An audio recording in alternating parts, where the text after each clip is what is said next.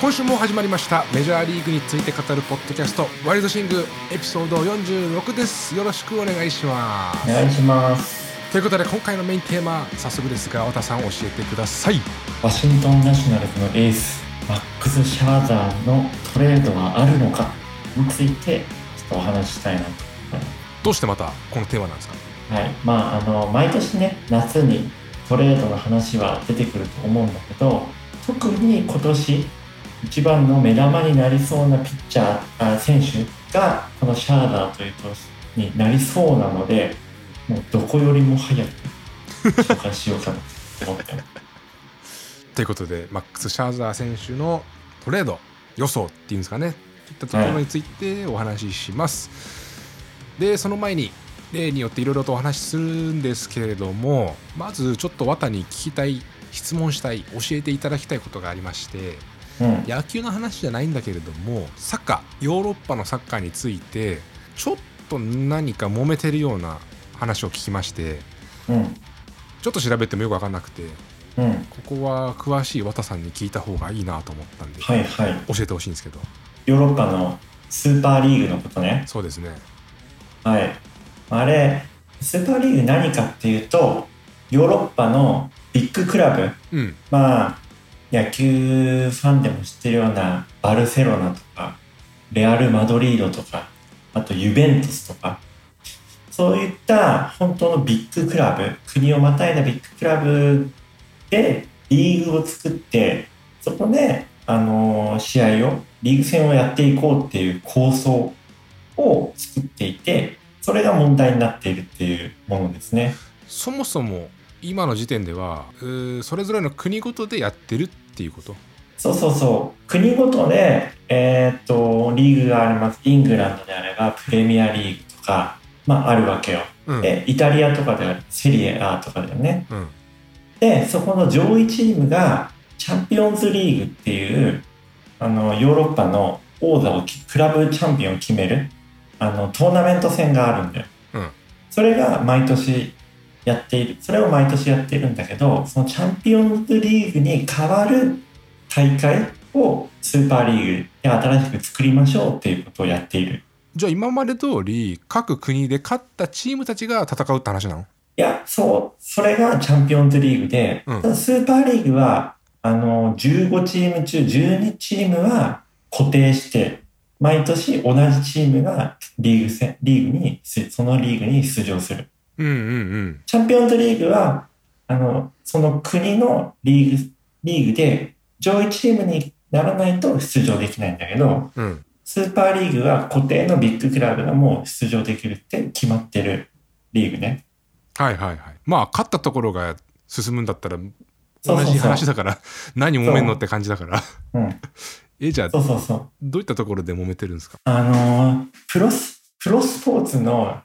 リーグには大きく2つモデルがあって、あの、ヨーロッパ型とアメリカ型っていうのがあるのね。ヨーロッパ型は1部、2部、3部っていうのがあって、昇降格があるんだよ。リーグに。はいはいで、アメリカ型は、その昇降格がなくて、まあメジャーリーグとかず30チームで、同じ30チームでやってるでしょ試合を。そうだねそれが、まあ、アメリカ型。で、ビジネス的には、アメリカ型がいいとされているのね。ほうほで、なぜかっていうと、例えばメジャーリーグだったら30チームしかないから、その希少価値がどんどん上がるわけよ。ううんチームの。うんうんでも、そのヨーロッパだったら昇降格があるから、どのチームでも一部のリーグに行けるし、で逆に一部のチームを降格っていうリスクがあるのね。うんうんそれがあるとやっぱスポンサーがあの長期契約しにくいんだよ。ああはいはいはいアメリカではもうその独占的な既得権益みたいなのがうんあるからチームにはいずっとメジャーリーグでチームでやっていけますって。それがあるからすごい長期でスポンサーと契約が取れる。なるほどねだからそういうことを見越してそのスーパーリーグっていうのをまあ今までチャンピオンズリーグとか普通のリーグはね昇降格があって不安定だったからチうんーム経営っていうのが、スーパーリーグっていうのを作ってもう確固たるそのコンテンツっていうのをクラブが得られるようにするうんうんうんで、特に最近は、そのコロナで収入が少なくなってるから、はいはい。だからそういった新しい取り組みが必要なんじゃないかっていうのが、まあ、スーパーリーグの、あのー、元々の理由ね。はい。ただそれは、そのアメ、ヨーロッパのサッカーのその思想と全く逆。 なるほど。そう、どんなチームでもクラブでも可能性があると、チャンピオンになる可能性があるし、うん。で、その、ビッグクラブだけじゃなくて、小さいクラブでも、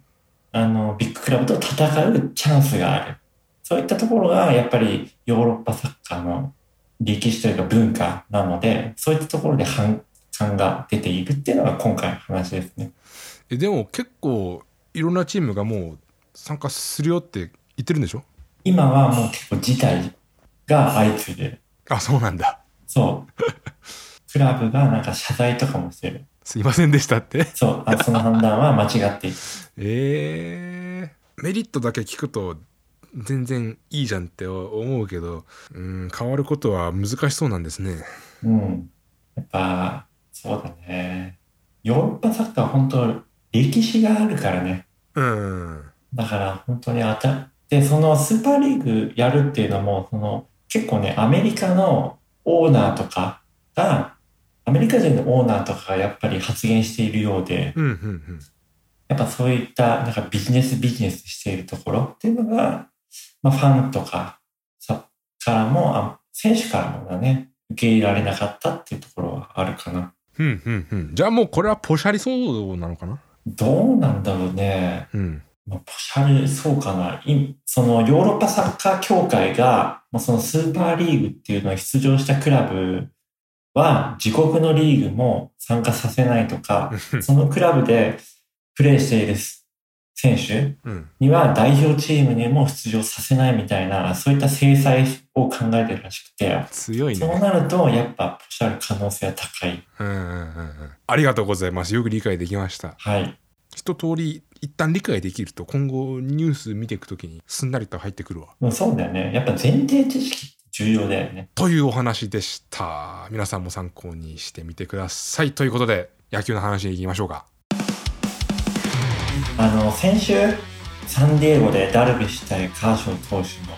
投げ合いがありましたけどはいなんと2試合続けて今度はロサンゼルスでもう1回同じチームで同じ先発投手ダルビッシュ投手対カーショー投手の投げ合いを見ることができましたとおおはいで前回は、まあ、カーショー投手がなんとか勝ったんだけど今回はダルビッシュが投手がまたいいピッチングしてて勝つことができましたねうんうんうん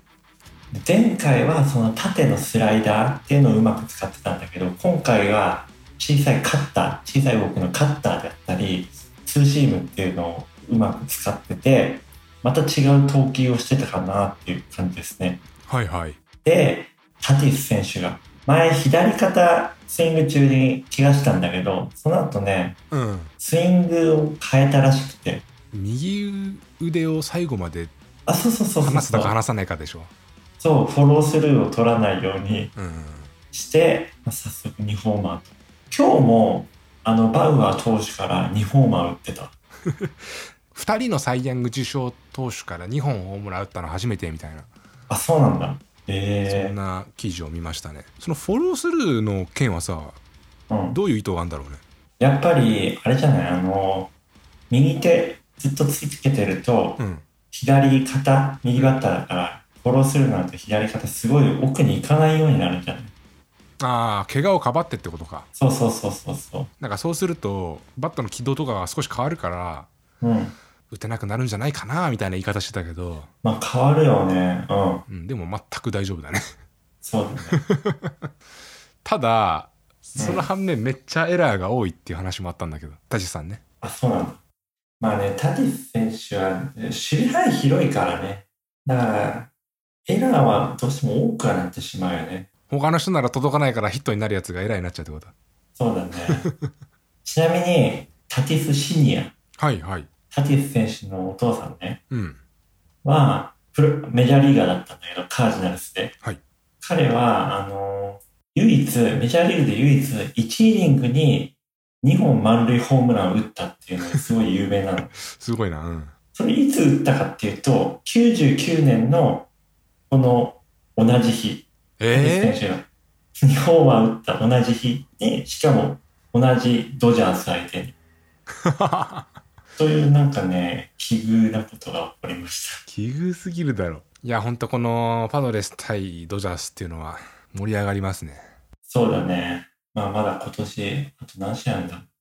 ?12 試合ぐらいあるから、うんうんうん。まだまだ楽しみですね。 はい。えーでは次。デグロム投手がすごいピッチングしてましたと。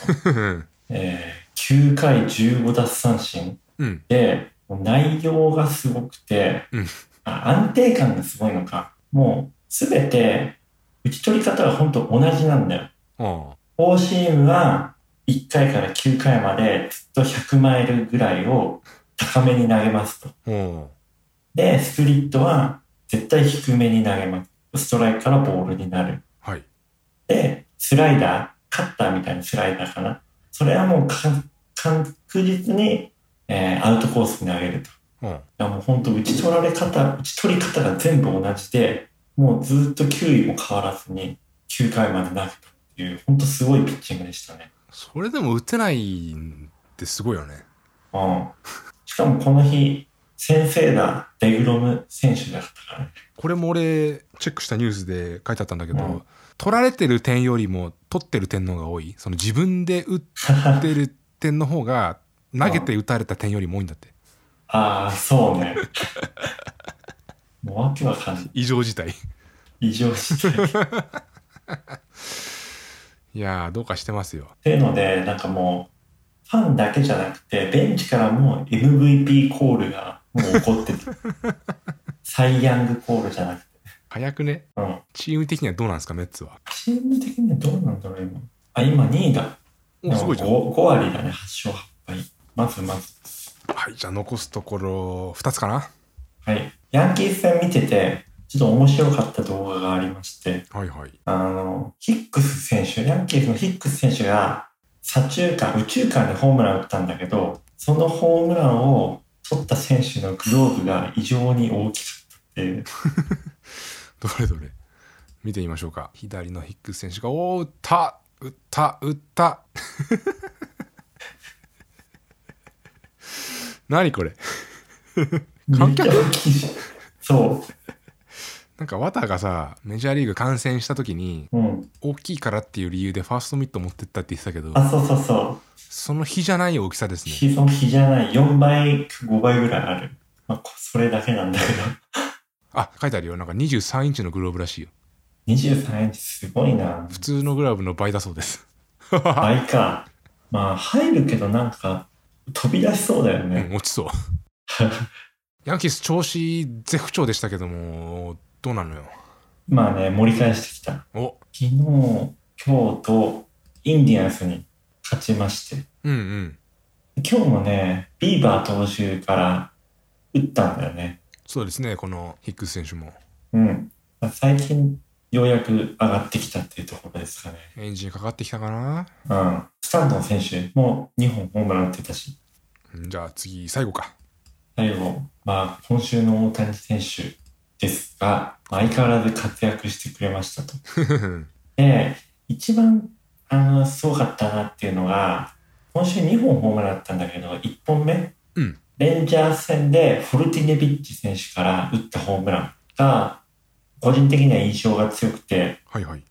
というのも、1打席目、あの、すごいタイミング合ってなかったんだよね。うんストレートにすごい差し込まれてて、だけど、まあ、この次の打席できちんとそこを修正して、あの、タイミング合わせられるようにして、で、きちんとホームランを打つという、やっぱその試合の中の修正能力っていうのがすごい高いなっていうのを感じたのが、そのホームランでしたね。うんうんうんエンゼルス大谷さんのおかげもあってか調子いいんじゃないですか調子、今、2位かな ?2 位か 3, 位だった気がする。あ、違う、4位だ。まあ、9勝10敗ってところ。あれなんか1位じゃなかったっけついこの間まで1位だった。今日もね、朝見ようかなと思ったら、うん3対15とかだったんで、あらで負けてたんで。うんで、レフトろにあ相手の、まあ、アストロズだったんだけど打球が行った時にレフトフィールダー大谷みたいなこと言っててうんなんだそれあと調べたら大谷選手今日外野ついてました。 そうだねすごいねうん体持つのかな野手やらせるっていないわけ今日はもういなかったみたい。っそうなんだあていうのもメイントピックにつながるところではありますかね。あそうですか OK じゃあハイライトここら辺でいいですかはい。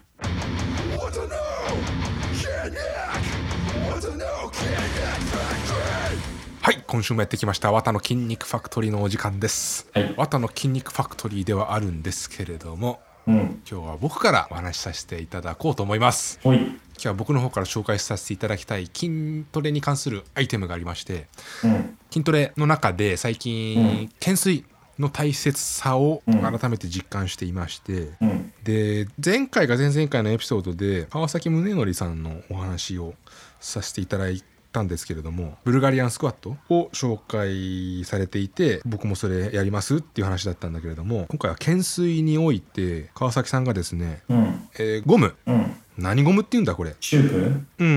ん、よくピッチャーなんかがねウォーミングアップで使ってたりするようなああいったゴムチューブを懸垂の棒上かうらん。巻きつけたり、うんまあ吊るして、でそれを自分の足にうん。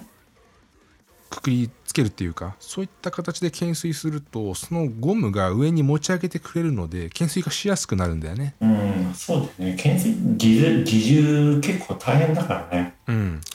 でまあ綿も言ってた通り綿でさえできて10回みたいなそうそうそでそうなるとねせっかくいいトレーニング方法なんだけど鍛えにくいっていう状況になってしまうので。う。うん。まあ、そういった補助を使うことによって回数ももちろん多くできるしうん。あと川崎選手も言ってたんだけど上でホールドするんだってうーん。そうすると広背筋うん。のより広い部分に効いてうん。すごくいいんですと、えまあ、そんなビデオを見ちゃうと僕はもうその1時間後にはドン・キホーテに行って買っちゃいましたー。あ、ドンキホーテ。あ、ドンキホーテで売ってるんだ。 ドン・キホーテで売ってたえー。ドン・キホーテじゃなくてもうん。ちょっとしたスポーツコーナーがあるようなところならば売ってるよあ、それ、懸垂用の、なんかゴムなのいや違うよあ、一般的なチューそうそうそブ。うチューブトレーニングのやつを使ってるんだ。そえうパー。ッケージとかもうん。はい女性向けっぽいやつだったよはいはい。あ、そうなのね。付近用のローラーとかさ結構売ってるじゃんああいう雰囲気っていうか さはいはいはい。そうそうそんな感じか。あ、でもよく考えたね、それ。やっぱ、懸垂ってどうしてもね、あのー、広背筋鍛えたいのにさ、うん腕がへばっちゃうんだよね。そうそうそうそう、だから、そういう補助はいいよね。ということで今日は「数の筋肉ファクトリー」でしたはい、面白かったです。はいじゃあメイントピックいこうかえーメイントピック、ワシントンナショナルズのマックス・シャーザー投手のトレードはあるのかうんという話題ですと。はいはいはいマックス・シャーザー投手、どういう選手かっていうと、もともとダイヤモンドバックスでデビューして、タイガースで、えートレードにタイ、タイガースにトレードされて、そこでサイ・ヤング賞を取り、FA でワションワシントン・ナショナルズに入団した選手ですと。へえー、えーっと、まあ、僕の中で、一番、その、長期契約した選手の中で一番成功したピッチャーなんじゃないかなって思っていて、うんまあ、7年210億円とかそれぐらい、うんまあ単年で30億円超の、まあ、契約だったんだけど、毎年コンスタントにハイレベルな成績を残していたので、うんもう本当、それ以上の価値っていうのがあった契約だったかなっていうのが、このシャーザー投手とナショナルズの契約でしたと。ああナショナルズチーム側的にすごいそうそうそおう得だったねってことそうそうそう。はい30億円とか毎年払ってても、全然お得だったな。で、まあ、ナショナルズの時には、年間300奪三振とか、うんうん完全試合とか、あと、1試合20三振とかしていて、 27個のアウト中20個三振なのそうそ うそう。まあとにかくスーパーの投手で、うんうんまあ、ダルビッシュ投手も、去年のシーズンオフとかに、うんあの最多勝を取っても、まあシャーザー投手とか、バーランダー投手とか、カーショー投手とか、そういったところにはまだまだ及んでいないっていうようなコメントを残すよう、してもらえるようなピッチャーですね。うんうんで、まあ彼が今年契約3周最終年ということもあり、ナショナルでもちょっと今、最下位なので、まあこのまま巻き返しがなくて、チームが低迷していたら、トレードされる可能性があるんじゃないかっていうので、まあ今回、紹介ししていますと。うんうんうんまあ、どういったチームがその候補になるのかなっていうのを挙げているんですね。はいでその一つが、まあ、今、ピッチャー陣が弱いエンゼルスですねと。うんうんさっき話してたそうところねまあ、あのエースのバンディ投手っていうのは安定感があるんだけどその後を続い続くピッチャーっていうのがちょっと薄いんだよね。うんうんまあ、大谷選手もいるけど、まあ、そんな、まあ、中4日でガンガン先発ローテーションを回しているっていう感じでもないですしうんあと左のヒーニー投手っていうのはいいピッチングする時もあるけど、まあ、悪い時は結構打たれるっていうはいはいそんな感じでちょっと先発が弱いところなのでもしねエンゼルスがプレーオフ争いでいくのであればシャーザー投手っていうのは獲得リストに上がってくるんじゃないかなと思っています。もちろん高いわけでしょそう高いから、まあ、例えばライトのジョー・アデル選手とか、まあ、有望株、本当トップレベルの有望株でね、そういったところを放出さしなくてはいけないかなと思ってます。はいじゃあエンゼルス投手陣補強ってことで取りに行くんじゃないかとうん。はいわかりましたで、次が、まあ、同じ、エンゼルスと同じ西、アリーグ西地区のアスレチックスですね。うんで、アスレチックスは、先週、年俸総額がかなり低いチームなんだけど、結構勝負に出るときは、ビッグネームの選手を結構シーズン中に獲得するのね。うんうんで、アスレチックス今年結構調子良くて、なんとシーズン6連敗から始まったんだけど、うんその後13連勝とかもあって、すごいなそう、結局今14勝7敗っていう、もう一気に快進撃しているんですね。はいはいなのでそのアスレチックスも、やっぱり最後のピース、あの、プレーオフで勝つためのピースとして、マックス・シャーザー投手の獲得は十分あるんじゃないかなと考えてます。うんうんうんうんで、次がカージナルスですね。はいはいカージナルスは、あの、まあ、ナリーグ中部地区は今、ちょっと団子状態で、もうどこも、なんか、どこも、なんというか頭が抜けていない状態なのね。 どんぐりの背比べですか そうそうそう。うんで、なぜカージナルスかっていうと、このシャーザー当時がミズーリ州出身、まあ、セントルイス出身なんだよね。うんなので地元っていうこともあって、チームとしてはシャーダー投手入ったらすごい盛り上がるんじゃないかなっていうことで、はい可能性を考えていますと。実際あり得るというかさうん。盛り上がるからっていう理由で取るのまあね、そこはね、必ずしもそれだけでは取らないと思うけど、んやっぱ選手のモチベーションっていうのは重要だよね。ああああだから、そのシャーダー投手がその地元で勝つチャンスにかけていくっていうのがあるんだったら、すごいいいんじゃないかなっていうのは思って。これ選手からさおうん。宅に移りたいですって交渉することはできんそれはね、あのトレードの時は無理なんだよ。のああの、FA だったら選べる。あなるほどで、チャンダ投手は、あの、トレード拒否権を持っていて、ほまあ、そのチームで一定期間在籍していると、トレードの拒否権っていうのがつくんだよね。ううんなので、やっぱ弱いチームに行くときは拒否する可能性あるし、だけどまあ地元チームとかだったら、そのシャーダー投手本人の理解も得られるんじゃないかなと思っています。ああなんかそれを見越してオファーするっていう可能性ありそうだねうん。地元でやりたくないって言ってねそうそうそう。うんうんうんはいはいはいで、次が4球団目、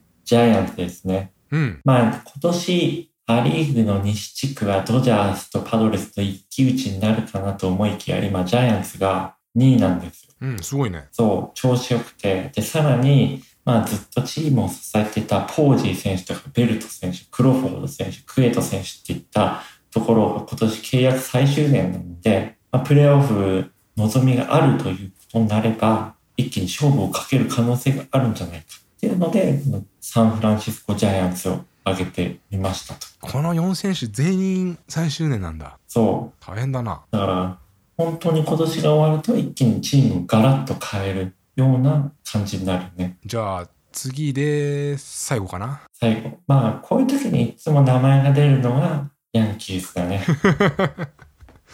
うん。で、まあ、特にヤンキースは今年は先発が、まあ、頭数はあるけど、不安定なところ、怪我明けとか、ルーキーとか、まあ、リスクを伴っているローテーション。